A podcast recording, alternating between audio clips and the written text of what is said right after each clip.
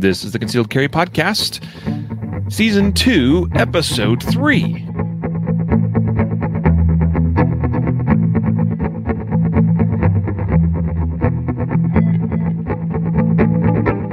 And welcome to Concealed Carry Podcast, part of the concealedcarry.com network, brought to you by XS Sights. Today is Wednesday, May 12th, 2021, and I am your host, Riley Bowman. Today I'm joined by my Compadre. long com, compa- oh compadre yes i was going to say compassionate because you are compassionate yes, I am. my long uh, time now friend and co- co-host matthew maruster Yes, sir. And uh, this is my first episode on season two, so I'm excited to uh, to try this out here. I'm I'm a new guy here at the podcast now, so we welcome you to season two thank you. uh, we missed you last week glad to have you back yeah, yep. got to be So, back. Season two, episode three. Uh, today's episode is a justified saves episode. Uh, so super excited to share these justified save stories, as we call them, or many people may may be familiar with the term defensive gun use or DGU story. Um, our qualification for justified save stories. Now we share stories of all kinds. We share ones where they're not necessarily justified uh, you know, more from a learning perspective. But uh, but for them to be considered a justified save, in our opinion, then they must um, be a citizen or an off-duty. You know, it, it, these are not officer-involved shootings. These are not officers that are on duty. This is not military related. Uh, we don't do really anything overseas. This is U.S.-based citizens that use justified deadly force of some kind to defend themselves or other innocent parties.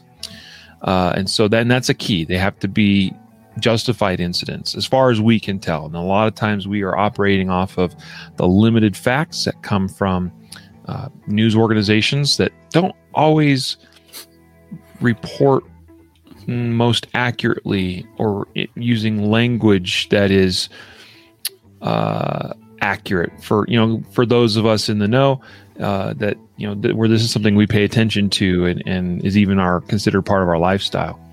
So sometimes we're operating off limited facts, but we do the best we can. Today's episode, though, I mentioned are the, the podcast now brought to you by XS Sights. They are title sponsor of the Concealed Carry podcast. They are also sponsoring specifically today's episode. So, XS Sights, I've been a fan for a number of years, um, especially once they released the F8 night sights, which I have here. I, I'm just holding up a Glock slide, Glock 19 slide that I have the F8 night sights installed on. The night sight capability is not as important to me as it once used to be, but I appreciate that at least it's an option or at least that it's available. And I do like the way the night sight capability is implemented on these that you've got a tritium vial just below the rear notch, just one, and you have a tritium vial that's in the front in the center of the front sight post. And so in low light, you do see basically dot over top of a dot, and I think that sight picture uh, wor- works very well for me. There's less distraction, if you will. I don't. I I prefer not to run rear sights that have two dots. Actually, I like just a blacked out rear notch during the daytime. That's basically how this functions. I get a rear black blacked out notch and a very high contrast front sight. If you can see this in the video, I know some of you are listening to the podcast only, but uh, you can see this is a very bright orange color there that's high contrast for the front sight dot. And it's easy to see, easy to find with a nice, generous rear notch. So these are the F8 night sights. Big fan. I've, I've been running these for a few years now. Have them on several pistols. Uh, I think they're honestly the favorite, pro- my my favorite product that XS Sights offers. Even though they have many other great products as well. One thing I'd like to point out is that they are American made in Fort Worth, Texas. They like literally they make everything right there in house, and in fact, they also uh, acquire or obtained the licensing for them to be able to handle their own tritium material for making their night sights. uh, that's actually like you have to go through like I think like the Nuclear Regulatory Commission to get the license to be able to handle tritium because it is slightly radioactive, especially so when it's in larger quantities. And so they actually make everything in house. They make the tritium that goes into the night sights. They make the sights themselves. Uh, all of that right there in Fort Worth, Texas, and they're awesome, awesome people that are supporters of our industry and of the shooting sports. And so I'm, I'm a big fan of XS Sights. So, guys, if you're interested in swapping out some sights on your pistol or on your shotgun or rifle, because they obviously have a lot of other uh, sight options available for other guns as well, head on over to xssights.com and we appreciate your support of our sponsors who support us. Also, today's episode sponsored by Ammo Supply Warehouse, ammosupplywarehouse.com. We know ammunition is tight to come by, hard to find, and expensive. The one thing Ammo Supply Warehouse is constantly working on is at least being able to get some inventory so that you can buy it. It might not be as inexpensive as it once was, as, as you would like it to be, but if you need some ammo, I would encourage you to be regularly checking ammosupplywarehouse.com. Get on their newsletter uh, email list because they hit you up whenever they get new stock in store. So uh, check out ammosupplywarehouse.com. Yeah.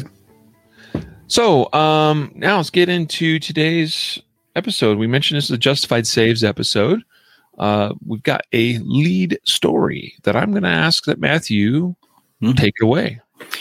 Cool. All right. So this story, it's our lead story. Um, this is wife shoots man with knife running towards husband in Madera parking lot. Um, so basically, what happens? This is in Fresno, California. Vehicle. Uh, there's there's actually security uh, video of this incident, um, but it doesn't actually show the shooting. Just shows kind of what led up to it. But um, there's some things we could take away. Uh, vehicle driven by a, a husband and wife uh, is seen in the video driving down this down this uh, parking lot area. Um, parking lots it- it's at night. There's not a lot of people or cars around, um, but you, you see the vehicle and it stops as somebody uh, is walking kind of up towards the the rear passenger side area. Vehicle stops and the the husband or driver exits the vehicle. Um, at this point, the person who um, who who is walking the pedestrian near the near the vehicle um, charges at the husband uh, with it, the article says a sharp object. I'm assuming it's a knife or something like that. Um, and the husband starts backing up, trying to uh, create some distance here, and the wife. Uh, God bless her, comes out and shoots one round at this dude and shoot and, and actually strikes him in the neck, the the bad guy, and uh, and he he uh, she stops him right there.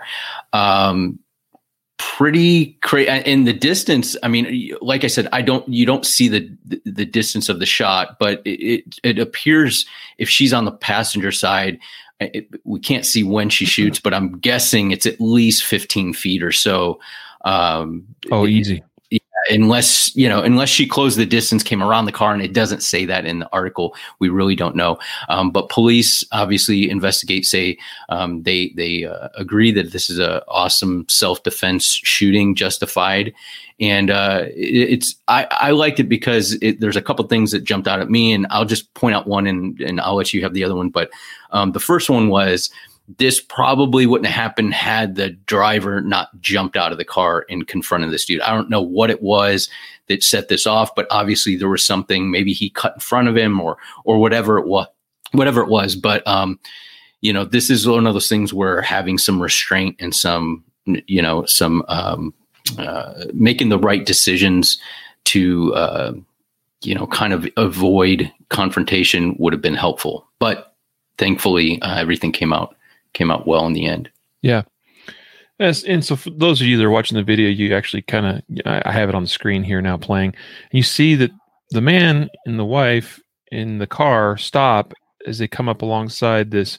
In, in all honesty, this looks like a panhandler. Mm-hmm. You know, Yeah. like like we've got a couple of these guys at one of the low uh, Walmart's not too far from me here, where you know it, I don't know, and we actually don't see and have any idea why, like you said, the man got gets out of the vehicle. But we just see a guy like with an orange shirt, and he's on the passenger side of the vehicle. It pulls up and stops alongside him, and apparently, he then comes around the other side of the vehicle, and then the driver gets out trying to re- and, and, the sad thing is we got this whole video news story from the local news uh, abc station there but they just they kind of cut the video very you know weirdly in a way that we, we can't really see what's going on. Um but it kind of almost looks like dude asking for a handout guy stops and like gets out of his car to like give him something or maybe they were exchanging words. But again as you mentioned the, the shot that the wife fired must have been a pretty decent shot because assuming she's over by the car, and we don't actually see the shot in the surveillance video, um, but from where you see these two guys are at right now, the orange shirt guy uh, and the uh, man that got out, you know, assuming that this is the husband that got out of the car, they're 30 feet away, probably at mm-hmm. least. Mm-hmm. So, mm-hmm. you know, she shot this man in, in the neck. Um, and uh, just one round, she steps out, fires one round hits him in the throat, and that guy is still in critical condition in the hospital. Mm-hmm. Um, so, I mean, I think she did a remarkable job. Frankly, like that is a challenging, challenging shot. Low, low light conditions, meaning you know your visibility, your sights on your gun or whatever, not as effective as they would be during bright daylight. You've got probably a ten yard plus shot uh, with potential for your husband being kind of in the way or in that you know same i mean assuming she steps out of the vehicle and fires from somewhere near the vehicle her husband's a little bit off at an angle from the from the bad guy but not by much. Mm-hmm. so you know she fires one shot and hits the guy in the throat and down he goes. That is some phenomenal shooting for for a lady like you know or, or for anybody like this is what i mean mm-hmm. not just a lady, like a man, lady, man or woman, anybody could have done this, but it's still a phenomenal shot.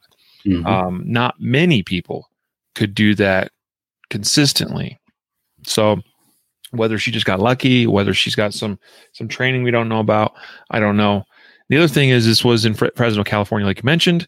California not necessarily really being that friendly towards carrying of guns on your person, concealed carry permits being relatively rare, especially depending on what part of California you are in. Fresno, I don't recall being a real hotbed for concealed carry permits.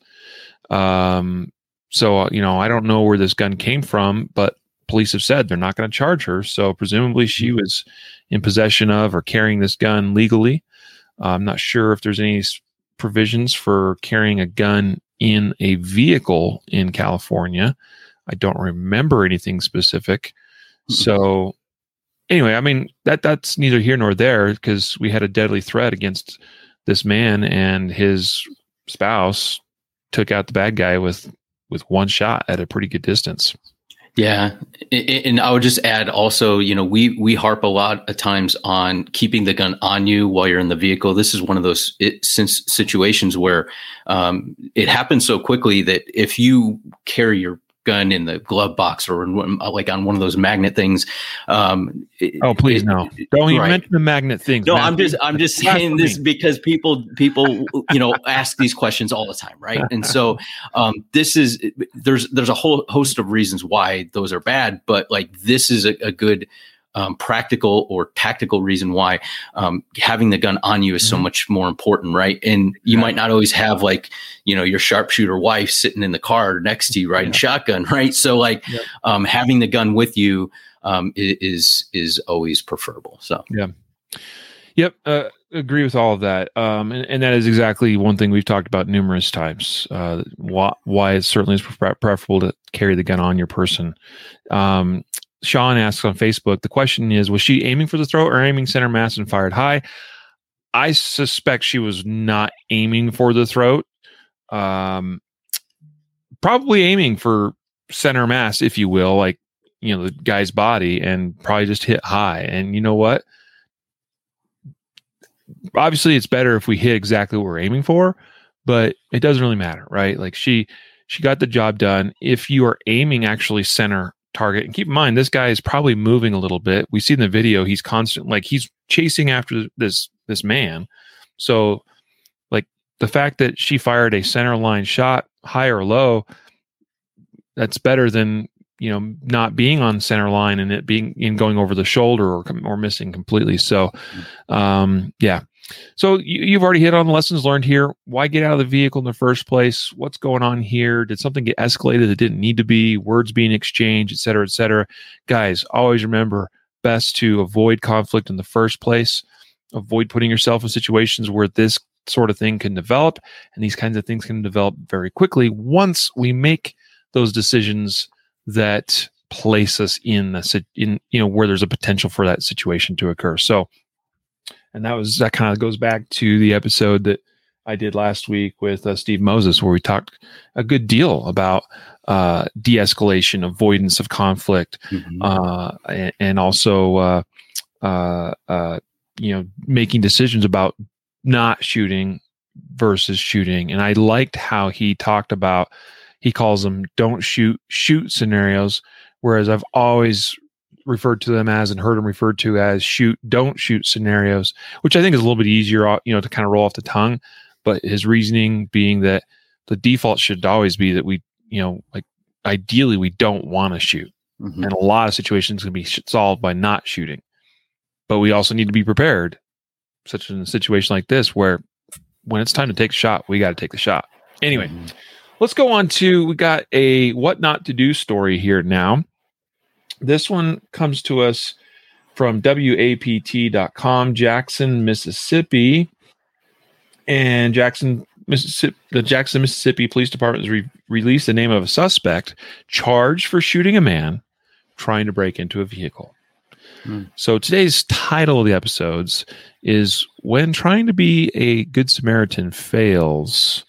And these next couple of stories pretty much all have a similar theme, if you will, because these are people trying to do what they probably perceived was good or right in the moment, but didn't go so well.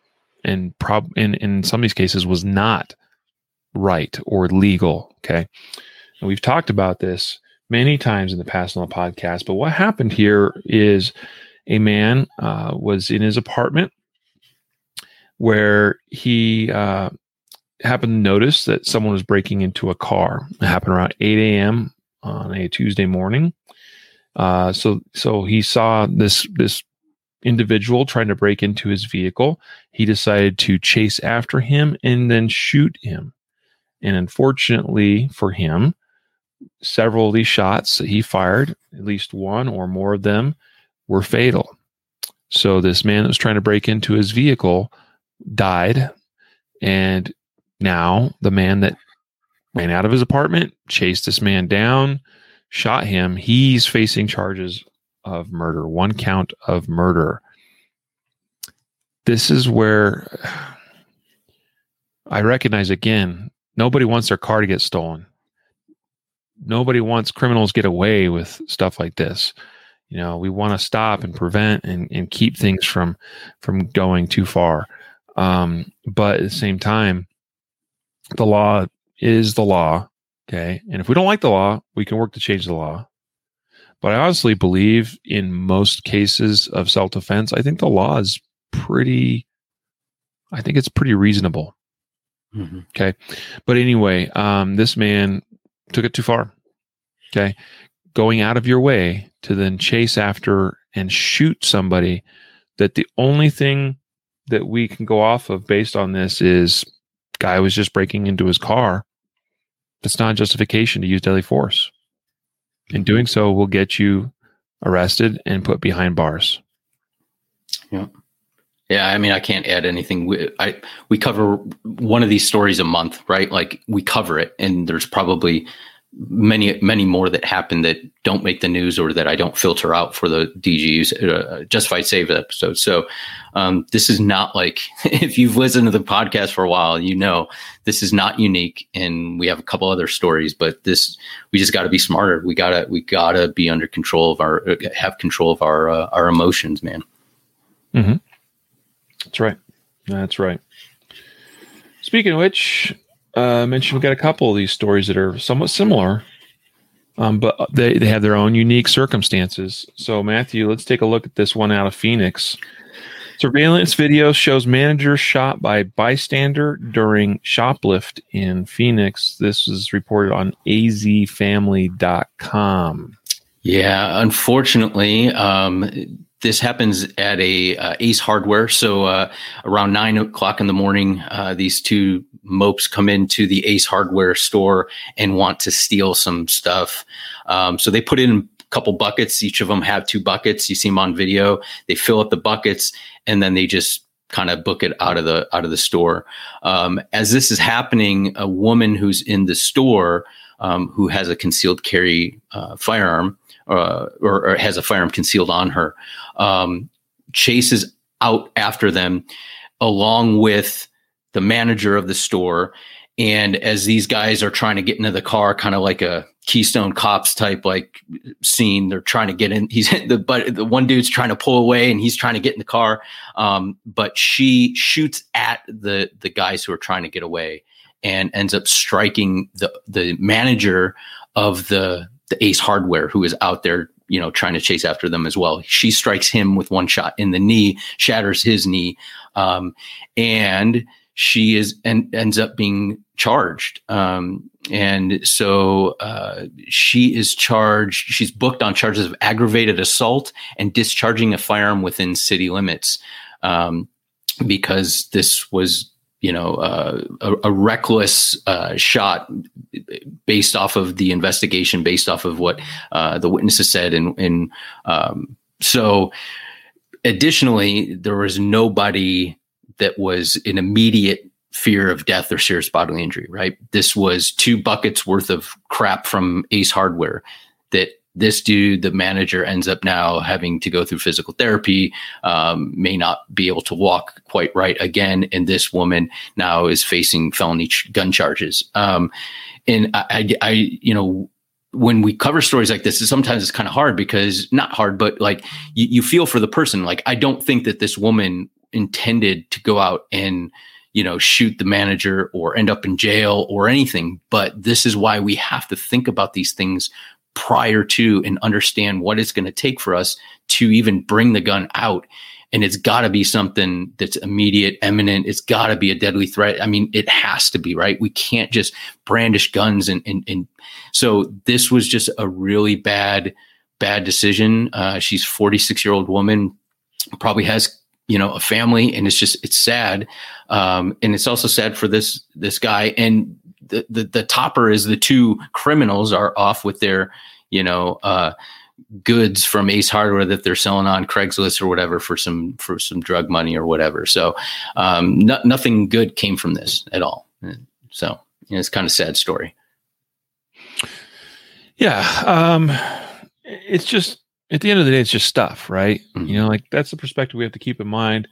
I, I'm not going to judge a store worker, especially if they are tasked with doing so. I mean, there's certainly businesses that have asset protection officers and, and security officers and the like, and certainly within their right to use reasonable means to uh, try to prevent the theft of goods. But there's got to be a line that we go, you know what, we're not willing to cross that line. And it does appear that one of these guys, you know, chasing after the the thieves.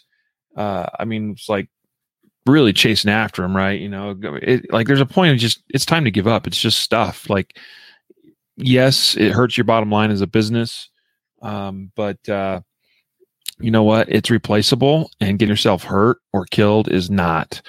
Um, now, in the case of this woman, and I actually have here a uh, follow up story where it just gives additional details, and we, we see her mugshot there. Um, you know, just talks about you know, the way this has gone down for her, unfortunately, I think that she felt like she's trying to do the right thing, but she's using deadly force to stop shoplifting, which shoplifting in most cases is just a misdemeanor mm-hmm. unless it's over a certain value in terms of goods. And so, like, you're talking about misdemeanor charges, theft of $100, $200, $300 worth of goods and you're drawing a gun and, and trying to to kill somebody. You have to put that in perspective. trying to kill people over two hundred dollars worth of stuff, or less in many cases. And like, what kind of world are you in if if that's like if that math adds up for you? Okay. I know I've engaged in some conversations with people through the years where they would say, "Well, yeah, like that, that that's that's my stuff. Like I got to stop that, you know, and it's worth it to me." Um, it's not worth it to you when you're sitting here behind jail or behind bars in jail, facing charges of aggravated assault. Right? She she hit the uh, the the store manager. Very unfortunate. Okay, I know she didn't mean to do that, but when we talk about that you are liable for every round that comes out of the muzzle of your gun, that's what we're talking about. That's what we're talking about. So you got to have just cause to use that deadly force in the first place. And then if you use that deadly force, even if it's justified in many cases, if you end up hurting somebody else, this could be you. Mm-hmm. So we just had a story where a woman used successfully deadly force and made a pretty challenging shot and was fortunate that she hit her target. Okay. Because she could have missed. Any one of us could have missed. That's a, you know, 10 yard plus shot on a moving target, right? That's the kind of question we got to ask ourselves. If this shot misses my target, then what? Number one, if I have a legitimate deadly threat and I miss my target, that just costs me time in stopping the threat. That's that time could, is precious. Number two, I'm a round misses my target. Where does that round go? Okay, we had a story a while back of a man uh, that uh, fired shots and uh, it went through the the wall or window of a home in the area and killed a little girl. Mm-hmm. Right? Or maybe she was seriously injured. I think she I think she was killed though. So um, that's the kind of that's the gravity of the situation that we've got to be honest with ourselves about to say if this gun comes out of my holster this is a serious matter i have to have justification for use of deadly force and i have to be ready and willing and able to handle myself in a manner that i do not hurt anybody else and I got to be willing to suffer the consequences if I make a mistake somewhere along the way. So to Ryan's point there on YouTube commenting that people looking wanting to use their guns makes concealed carriers look bad. You know, uh, there's nothing wrong with trying to do the right things, but we have to be careful that we have a great deal of responsibility in carrying a gun for personal defense in that we can ruin and destroy the perception of our Second Amendment rights and affect the rights of others. Because if it doesn't look good, like this is exactly what the left would love to grab onto. I mean, the left, yeah, we know. I, I know I've got left leaning liberal podcast listeners. We love you too but it's those people on that side of the political aisle that right now they're having congressional hearings you know subcommittee and subcommittee hearings about restricting more second amendment rights. Okay? And this kind of thing just gives more fuel to the fire to go yeah we can't trust our own people to carry guns for personal defense. It puts other people's lives at risk. Sorry off my soapbox soapbox now. Move on to the next story. Uh, this one's not quite so bad in in that uh, nobody got hurt, but there's still some lessons to be learned here. This one's out of Oklahoma City area.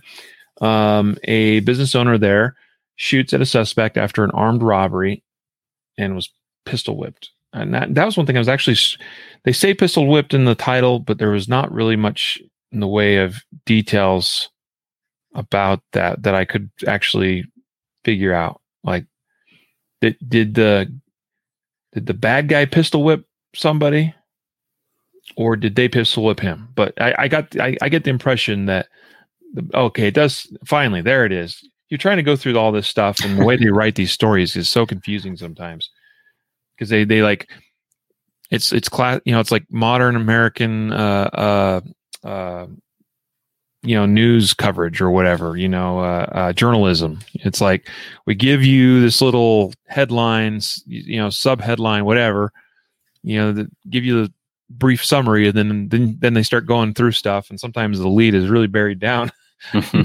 down there so basically, what you have here is uh, you had a car shop employee doing his thing, working. It's getting close to the end of the day, and you know the garage, the shop's just wide open, and this guy, the suspect, walks in with a gun and is demanding money and stuff from from the uh, the this repair shop. Um, says that there was a shop owner and an employee, and they didn't actually, they actually didn't believe that the gun that this guy had was real. So he ends up firing shots into the air and pistol whipping the owner, it says here. So, okay, gun's real. This is a problem. The employee escapes. He actually runs away and runs to a neighboring business, gets over there, and then um, the owner of that business grabs a gun and then he chases after this perpetrator, okay, this robber. Um, the robber apparently fires some shots, some more shots, and the owner fires back at him, but missed. Okay. And so through all of this, there's multiple shots that are fired by bad guy as well as good guy who is the owner of a neighboring business. Nobody's ever actually struck by any of these shots. Nobody's injured other than apparently the owner of the car shop was pistol whipped. Um, so and then there's there's an interesting thing here I want to highlight. Uh, first of all, the neighboring business owner, I mean, kudos to him for, I mean, somebody came to him and said, we, I need help. There's a guy over here with a gun and he's trying to rob us and hurt us. Right. So this, this neighboring business owner is like, okay, I'm going to do what he believed to be the right thing and try to protect people. The problem is, is that he chased after the the criminal Okay. That's the first thing. So again, we, we end up with this same theme that has been, you know, we've talked about this already today. People chasing after bad guys. I would say don't do that. All right. Not a good idea. There's nothing, I shouldn't say there's nothing good, but there's a lot of bad that can come from chasing after criminals. Okay. Very little good comes from that. Okay. Occasionally we get lucky and they get caught. Occasionally we get lucky, and we get enough details, we get a license plate number or that kind of thing, and they get caught. Um, and that's all fine and well. There's other times though we're chasing after them, and now like there was that guy in a mall parking lot a few months ago or last year or something that decided to get involved in a situation, right? And he got himself killed because mm-hmm. he decided to try to protect others and, and got himself involved. So this is again the, the gravity of the situation that we have to ask ourselves: What am I willing to die for? Where are my limits? Where do I draw the line? Okay, because that's that's the severity of it all. You get involved, you may die. Mm-hmm. You get involved, you may go to jail for your li- rest of your life if you make the wrong decision and cross legal lines you get involved, you may end up with a lawsuit, or you may end up hitting somebody else with your bullet that was an innocent party. So the neighboring shop shop owner says did fire after this criminal and missed. Where did that go? Got to ask that question. But here's the other thing I wanted to get to, Matthew, is it gives us a little bit of, you know, a, a small snippet of transcripts from 911 calls. Yes and uh, a witness says he's wearing a flash auto repair blue jumpsuit suit. Somebody's they're they're they're given a description, and apparently, you know, like based on what we get from this, is that they're trying to say this is who you're looking for, kind of thing. And the 911 dispatcher says, "Oh, that's the one that's doing the shooting." And the witness is like, "It looks like him." So keep in mind the kind of information that might get communicated to police that are responding. Flash Auto Repair is the business that was getting robbed. Chances are the dude wearing that jumpsuit's not the bad guy. but yet the information that might be given to law enforcement, whether it's a miscommunication between the witness and dispatch, and then from dispatch to police officer, or if the witness is just mistaken in what they are seeing and what they perceive to be uh, the truth about the situation, be prepared for that. Okay. It's also good that the business owner also called for help, the, the owner of the, the repair shop. Uh, and, and, so he's providing information as well, uh, which is more firsthand information, likely to be a little bit better information than a third party witness. See, the, the, that's a, that's a problem with us getting involved in other people's problems when we choose to intervene, like the lady at the Ace Hardware store that decides to draw a gun and shoot at these shoplifters. You have to be careful about whether you actually have all the facts about what's going on before you use deadly force. You also need to be careful when you give information to whether you are the involved party, but especially if you're a third party. Now, it's good that you're calling because the sooner that call is made, the sooner help arrives, right? That's a good thing. But just be careful with the information that we provide that is as accurate as we can and that we don't try to imply stuff that we don't actually know the truth about. Because that's how things get blown out of proportion and uh, and and cops show up on scene thinking it's one thing and it's a whole other thing. And then somebody else gets killed because of how that response goes. Yeah.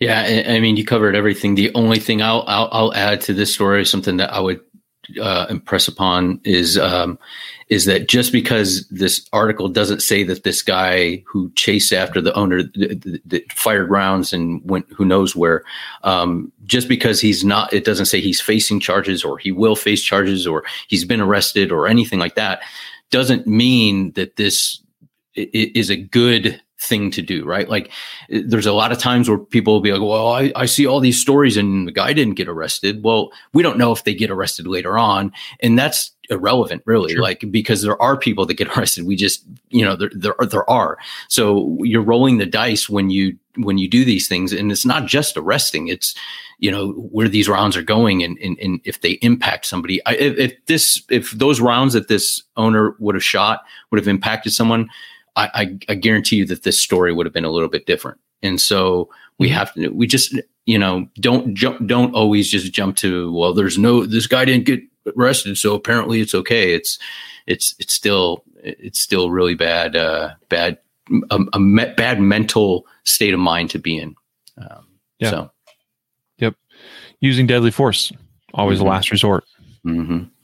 Okay.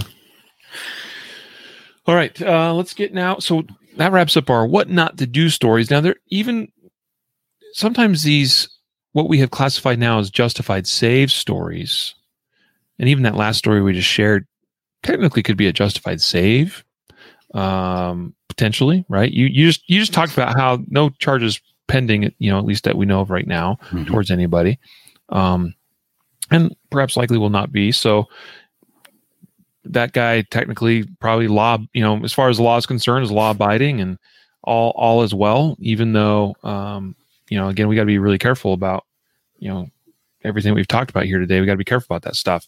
But now we do get into our justified save stories. Even though these have been selected as justified save stories, doesn't mean that there aren't mistakes that are made. And even sometimes iffy legal things sometimes where keep in mind that in today's climate what might be totally overlooked by a district attorney in one jurisdiction in a more gun friendly gun culture you know more conservative if i dare say uh, uh, uh, jurisdiction in a different jur- like if if it's san francisco or portland it may be something else completely for you meaning mm-hmm. that again you might be in um, i don't know Hays, Kansas, and the DA there's like nothing to see here. Looks like good guy prevailed, but in Portland, you might be going to jail mm-hmm. for certain actions. So just keep that in mind. And to and right now, these are hot button issues. When people get shot. People are paying a lot more attention than they have in the past. Media is hyping stuff up. Um, people are marching and protesting, and your life could be completely upended because because you're a white guy and you shoot a black guy. even if it's totally justified. Okay, because that's how things are getting hyped up. All right. Woman choked by ex boyfriend shoots him to death in North Harris County, deputy says. Harris County, Texas. Matthew, give us a rundown on this. So we got an ex boyfriend being cho- choking this woman. Yeah, she shoots him. How'd that yeah. go down? Yeah, so, um, so this this guy, they have a domestic relationship. The the the victim and this uh, suspect. So uh, he comes in. He's apparently picking up stuff from the the apartment or the home uh, to leave, and during that uh, time, he becomes aggressive, starts headbutting and choking uh, the female victim. Um, there, she's 29 years old. She has a couple kids in the home with her. She manages to get away from this guy um, and grabs a firearm that's in, that was inside the home. She didn't have it on her, but she had a firearm, a handgun um, inside the home somewhere. Um, apparently, at that point, he is still aggressive because she's fearing for uh, her safety, her life, and, and, the lives of her children, and shoots him, um, and he ends up dying. Um, you know, the kids are okay, she's okay, uh, you know, physically, but this is one of those incidents where you know it's one, it's when we hear about you know how many people die um, of from gun violence and all this stuff. Um, and, and, it's tragic. I'm not I'm not discounting that, but this is a situation where this woman very likely could have been killed, um, and right in front of her children. Um, you know, and so this this is not like a great hooray story, but it's great that she was able to save her life and prevail over uh, uh, with this man who was physically overpowering her. She probably could not have um, overpowered this guy. It sounds like he was, you know, he's headbutting her and choking her. So he's he's probably being pretty aggressive, right? And so uh, she's able to get a firearm, which is uh, which is fantastic and you know saves saves herself and p- potentially your kids there's a lot of incidents that begin with domestic violence incidents um, and then you know the husband or wife kills the the other one right and then at that point they're like I might as well kill everybody and I'm going down with the ship because my life's over, right? So this could have very easily been, you know, a, a, mass shooting where this guy kills her and then kills the two kids and himself, and um, and so uh, I'm, I'm, it's obviously speculation. We don't know, but she certainly um, did did well in, in saving herself, and doesn't say that rounds were flying out of the house, impacting other things, going through walls, uh, or anything like that. So good, good all around. Yeah, you know that's a great point because you got to put in perspective that it mentions that two small children were in a different room of the house, and mm-hmm. you got to be you got to be aware of that, right? That yeah. uh, in, in, your using of deadly force, uh, got to keep in perspective where other people are likely to be in the home and uh, try to change angles or do whatever you got to do to ensure that errant shots or shoot throughs or whatever don't go in the direction of of others uh, innocent parties uh, let's go now to got a story out of Newark, um, New Jersey, I presume. Then doesn't doesn't actually sh- say the state. Oh, there it is. Yeah, New Jersey. Um, basically, and, and this one actually comes with uh, some surveillance video, which I reviewed. And I actually remember seeing this a while back. Uh, this happened a couple years ago. The story is an update, so this is actually not a a recent justified save, um, but this is more really more of an update that uh, the, the gentleman that perpetrated this crime has been charged and is going to be uh, spending at least nine years in federal prison. Now, nobody see what he ended up being charged with and what prosecutors decided to pursue were federal weapons charges because he's a, a felon, uh, a, a man with multiple felony convictions in the past multiple violent crimes, and here he used a gun in another crime, and uh, uh, and so that's the angle they decided to go after. Well, they they charged him with some other things too, but the big one was federal weapons violations and uh, lam- landing in the federal slammer for for nine plus years. So the uh, surveillance uh, video, go ahead and throw this up on camera or on the screen for those of you that are that are watching. Uh, but I'll try to describe. Basically, surveillance cameras just looking at the inside of this uh, barber shop in Newark, New Jersey. You got a barber; he's doing his thing, you know, working on it. And, and his client, by the way, is an off-duty officer who is armed, and we're going to see him draw his gun in a moment. So, no, just a normal normal day for for these two gentlemen. Uh, a barber earning his his living, making making money, and a as far as we can tell, a satisfied customer that is there for his haircut, his shave, whatever. So here I'm going to skip it. Actually, here it is. We see the perpetrator. He's come up to the door. Now he's going to come in. And almost immediately he proceeds right to the barber, points a gun at him. It appears there's some kind of malfunction because he then brings the gun back and tries to like manipulate in some way. And then the fight's on. The barber attacks him uh, physically. The uh, off duty officer also gets involved in the fray. I'm going to back this up again because I want to point out one thing. You're going to notice as the as the customer tries to get involved in the fight, he actually trips over a cord to like a, a, a razor or something, something that's plugged into the wall, and then he ends up grabbing his gun and apparently firing a shot. It struck the uh, uh, perpetrator in the face, and then actually what we're watching now is there's apparently gunshots being exchanged between the uh, bad guy and and this off-duty cop. Um, and interesting, if you watch, you see this, Matthew. Watch how many times it looks like he manipulates the slide on his pistol. We're talking about the off-duty cop. He's got a yeah. semi-automatic. Yeah. One. There was two. There's three. There's four. He's working the slide again. So I find that really interesting. Um, I don't know. It's hard to tell for sure because the video is a bit grainy but it appears to me as though he experiences potentially as many as four malfunctions with his semi-automatic off-duty or backup or carry gun that he has in this off-duty capacity.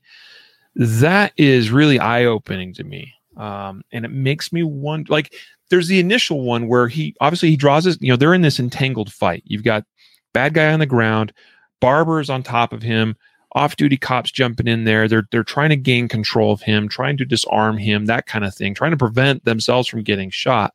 And we know that the bad guy's gun apparently has some reliability concerns as well. But regardless, it's still a very deadly uh, uh, tool that's involved in this fight. And the off-duty cop draws out his gun, fires a shot, apparently you know close range there. That it's not unusual to see a, uh, a, a, gun malfunction when we're in close quarters like that, when we're in an entangled fight and, and, the gun comes into the picture. Whether that is something that happens because we're pressing the gun into the body of the other person and it pushes out of battery, whether that's because in the course of firing a shot, uh, the slide comes in contact with a part of somebody's body, with an arm, a hand, uh, with your own body. Maybe the slide comes back and hits you in the chest. Maybe because you're in this entangled fight and your focus is on trying to dominate and control this individual, you, and you've got a crappy grip on your gun, you kind of you know limp wrist that shot off, and that causes malfunction. See, there's all kinds of things that can happen in an entangled fight that results in a gun that's malfunctioned but it was pretty interesting that we see this gun continue to have issues throughout this gunfight. Mm-hmm. And that makes me wonder about the gun that was being carried, the ammunition being used, how vetted or tested that ammunition and uh, combination with that gun was. Because, yes, there are guns that are picky about certain types of ammunition. There are certain ammunition that, due to its so called power factor or whatnot, uh, you, you, may not be well suited based on the particular gun, its recoil spring, that kind of stuff. So, what this tells me, just based on the num- the pure number of malfunctions, makes me think this was a gun with a, a particular carry load that this officer had not tested mm-hmm. or vetted um, thoroughly. Yeah, I, I, then this is one of the reasons why I thought it was the video was very good. And I, at first, I thought you know it's an out of battery or a failure to cycle the slide in, in, when he first has the malfunction, but then it continues and continues. And um, you know, at one time I was trying to see like if you could kind of see if it was a bad grip, you know, a poor grip that just kind of he limp wristed it. And um, but I I as, as, it went on, I was like, this is probably ammunition related. Um, but you know, the good uh, one of the good things was was that he did work through it. He didn't just give up. You know, he did try to work through it and yeah. uh, and still engaged in the fight, which was good. Um, but yeah, and, and there's another like if you guys I know that are listening, um, go to the show notes and check out the the link so you can watch the video. But at one point you see um, the the barber shop, the the barber, um, he actually pushes the, yes. the, the off-duty cop like away when he sees the gun. And this is like one of those things that stuck out to me because i see this you know you would see this with trying to take a sometimes with cops trying to take a, a suspect into custody and they almost like push each other off because they're not actually working together or this guy sees a gun and he doesn't really realize hey is this the the the my the guy was just cutting his hair or is this a bad guy? And he starts pushing the gun away instinctively eh, and um and actually mm-hmm. he pushed the gun kind of and made oriented it towards himself actually when he pushed him but um yeah. so just be aware like if you intervene on something like this you may have somebody inadvertently or or a family member vert, you know purposely trying to intervene with you drawing that firearm or getting it mm-hmm. uh, getting it out so that was it was pretty tell it was pretty interesting to watch some of the dynamics yeah i picked up on that as well that pushing away um move was kind of interesting. I kind of wondered myself if it was more of, you know, that the barber may not have been as aware of the fact that the officer had a gun out and then all of a sudden became aware of it. And I think mm-hmm. perhaps just sort of reacted to that, like, oh, gun. And, yeah. you know, just, I don't know. It's an interesting one for sure. Now, the final thing I want to point out is that we do see that this officer uh, after it seems like the situation has resolved itself, or at least temporarily, he then goes out and the barber follows him out. Yeah. And then comes right back in a moment later to grab his phone and I think start calling 911. And you know what? Uh, yeah, let's uh, let's just you know let's just let it be at that point, and let's make sure that we take care of ourselves and maybe retreat to a better position, a place of safety, and, and call for help rather than immediately pursuing and going after and trying to you know see who they are where they're going that kind of thing mm-hmm. yeah so just something to think about we got two more stories we need to wrap up here um, so let's go through Matthew, if you'd cover this concealed carrier shoots drunk friend who pulls knife on him. This one's kind of interesting. Yeah, so this is a quick one. Uh, nothing too crazy. Um, this this happens. Uh, a, a, guy. These two people are friends. It's uh, two two males. Um, it happens around 10:30 p.m. One of the the guy who owns the home or, or wherever they're staying, the apartment, whatever, um, has his friend comes over and he's intoxicated. The friend is. Um, and so he gets in there, they're talking. And at one point, uh, apparently the homeowner's like, all right, dude, you got to leave. Um, and the drunk dude decides he's not going to leave. Um, this escalates into an argument, and then the argument um, escalates further when the drunk dude pulls out a knife and threatens the homeowner or the the uh, the guy who's not drunk and not not wanted there. Um, at that point, the homeowner draws his firearm and uh, and shoots the guy. Um, obviously, fearing for his life, this dude threatens him, pulls out a knife. He's imminent. He's there. Um, he's not there while he was legally invited there. At a certain point, he's no longer wanted there, and the the homeowner wants him to leave. So um, he he's not there legally, right? This this guest, this unwanted guest, um, and so he ends up shooting him, um, it, which is pretty cool. Um, you know, the the guy um, ends up surviving. The the the attacker. Um, but he had some warrants that they found once he got to the hospital and were treating him. He had some warrants, and the the homeowner. It says in here that he had a concealed carry license. I don't know what you know. That has no application inside your home other than to say right. that he probably passed a background check and was you know not a not a felon or anything like that. So maybe they wanted to make a distinction that this wasn't you know just some random um, you know uh, a couple criminals that shot each other or something like that. But um, so yeah, so I mean, it's it's a decent story, but it shows you know you you don't know. You probably didn't think that he was going to have to shoot his friend that night, but you never know when when uh, the bad bad incident's going to be you know uh, comes up for your uh, your turn to uh, have to intervene or do something to save your own life. So yeah. Do you see this quote here that's in big red letters? from the state police that tweeted. It says the state police tweeted this during the argument. The visitor pulled a knife and went towards the homeowner, who was in possession of a registered pistol at the time. Yeah.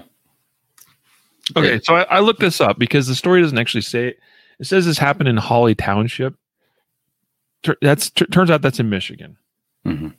and uh, Michigan doesn't have a state registry for firearms. So it just it drives me up a wall when police agencies that should know better perpetrate incorrect information all the time and and myths and stuff about things that are you know guns that are registered mm-hmm. right like he was in possession of a registered pistol at the time what does that even mean right or stand no your ground thing. or yeah when it's not a stand your ground case and this is you know, yes. cut and dry, stand your ground or whatever. And oh, it's just, yeah. Just drives Not me good. bonkers, you know, reading stuff like that. Like, are you kidding me? Come on now. Come on. And this is a tweet. This is a yeah. tweet, right? So this yep. is something that somebody should have thought about. It wasn't like they blurted out and like, oh man, I shouldn't have said that, right? Like right. this was something that some, you know, um, public yeah. relations dude or gal. There's one thing I did want to highlight, and it's the fact that because there's a distinction sometimes in certain states um, about um, this person being an invited guest in the home. So let me give you an example. In Colorado, as it relates to uh, defense of your, uh, uh, you know, defense within a dwelling, okay, which in Colorado we refer to, you know, the colloquial legal term is "make my day" law in Colorado. Um, it's essentially a castle doctrine, our version of a castle doctrine. And there's a distinction in our statute that the perpetrator, that the home intruder, okay, so it's talking about situations where one uses or may use deadly force in defense while inside a dwelling. And it references that the intruder has made unlawful entry into the home. That's a condition. So if they have not made unlawful entry, i.e., if they are an, if they are legal to be there, if they were invited to be there, for instance, then it actually could fall under the the the other you know the the more um, what's the word the other statute, which essentially is defense of life outside of a home, meaning you've got to meet a more strict standard. Mm-hmm. Okay. And so um, just something to keep in mind, right? That's where I thought this that was one thing I saw thought was interesting about this story is this started out as someone that was welcome to be there. Now, your state may have something in the statutes that says if they have been invited to leave and refused to leave and that kind of thing, that might create its own distinction. Um, but uh, but again, in, in in in some states, the the so-called castle doctrine may be specific or applicable to situations where it's actually someone that has essentially broken into the home. So mm-hmm. just something to look into and, and make sure you understand about your own state's laws. Now let's go to the final story. This one out of South Carolina. We have a woman holding a baby who shot an attacker. So this is quite a compelling story, although the details are relatively sparse. In fact, the story is as you see it pretty much right here, which is essentially one, you know, not even really a page, if you will, but um, basically what this was was that in South Carolina, it happened on Sunday. Um, you had a man that was hitting and choking a woman that he has a domestic relationship with. Okay. So, uh, and she was holding a nine month old baby at the time that this uh, ex lover was hitting and choking her. Um, but she happened to locate in her ex lover's clothing a gun.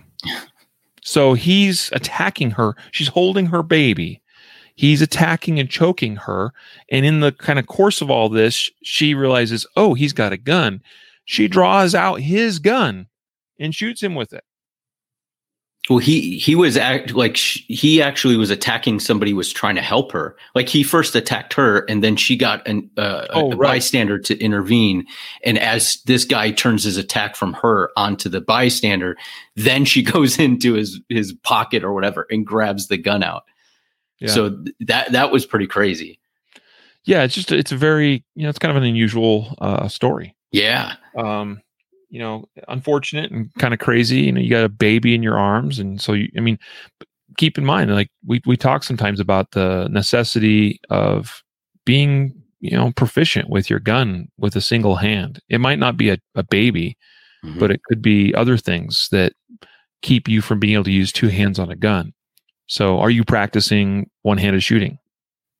Are you practicing one-hand shooting with both hands? Right? like maybe in that moment she doesn't have the option of switching you know the baby to like maybe she's holding the baby in her dominant side like now you're shooting one-handed with your support hand only like hey where's your skill level at is that something you're practicing yeah again it might not be it might not be you know you might not be in a, in a position or a place where you're likely to experience this kind of scenario of domestic violence and while you're holding a baby and stuff but there could be other scenarios where it's valid to you know consider the idea of practicing and being capable of using your gun one handed with with either hand if necessary.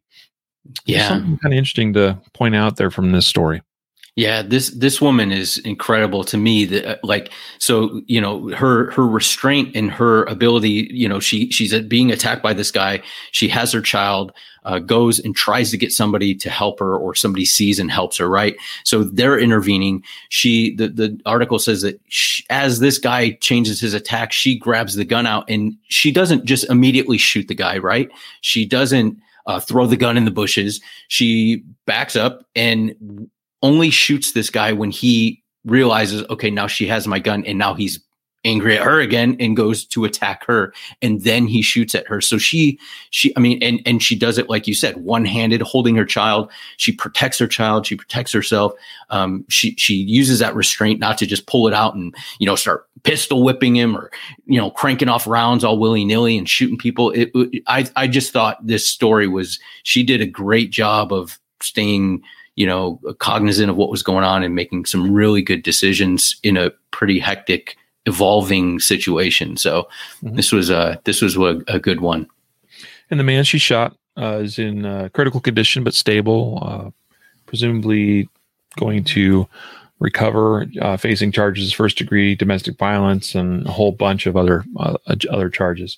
And the woman has been ruled as having, um, uh, you know, fired the gun in self defense. So. Mm-hmm so, you know, that's what we like to see. As far, I mean, I, I don't like to see this kind of incident happen to anybody, but mm-hmm. we know that there's bad and evil in the world, like people that will do terrible things to others. Mm-hmm. And no matter what we do, that's all like that's existed from the beginning of time and will unfortunately always exist. Uh, is people that are willing and are able to do really terrible things to fellow human beings. And what we like to see are human beings that are able to lawfully and morally and physically have the capability of defending themselves. Mm-hmm. Well, that brings us to the last of our justified save stories. I hope you guys got something out of those and some lessons learned.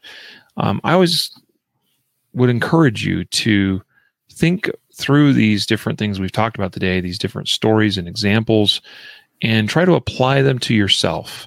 Put them into a context that makes sense for you, because I believe that'll help you form a more educated, a more knowledgeable uh, uh, frame of reference for you to do everything you can that if in the event that you find yourself in some kind of deadly force encounter that you'll be prepared or a little bit better prepared and that you'll be able to make better decisions and not end up in the news, at least as some of these do with, uh, you know, not end up on the concealedcarry.com or conceal carry podcast, uh, what not to do list.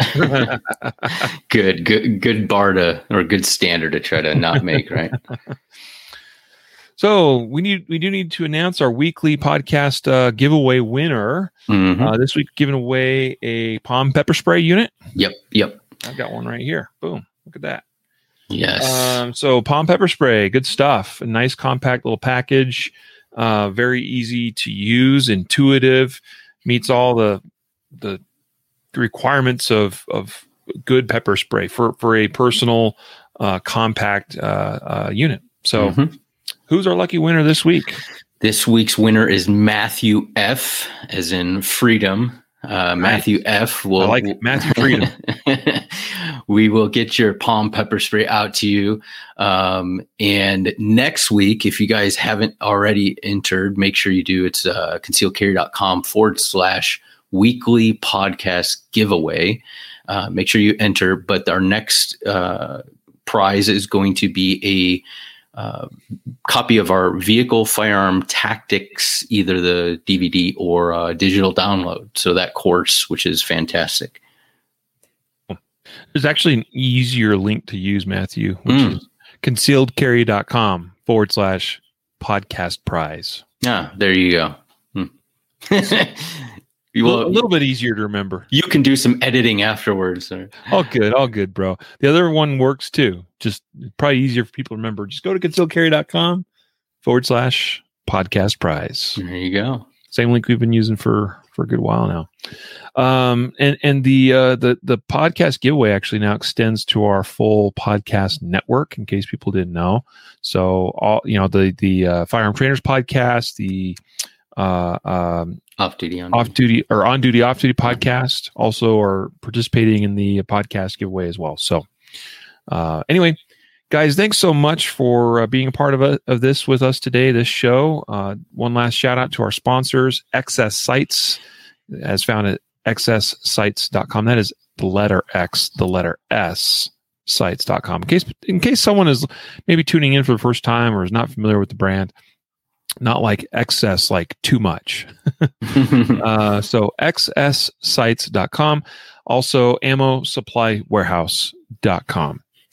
And so, guys, until next time, a reminder to train right, train often, and train safe so you can fight hard, fight fast, and fight true. Take care.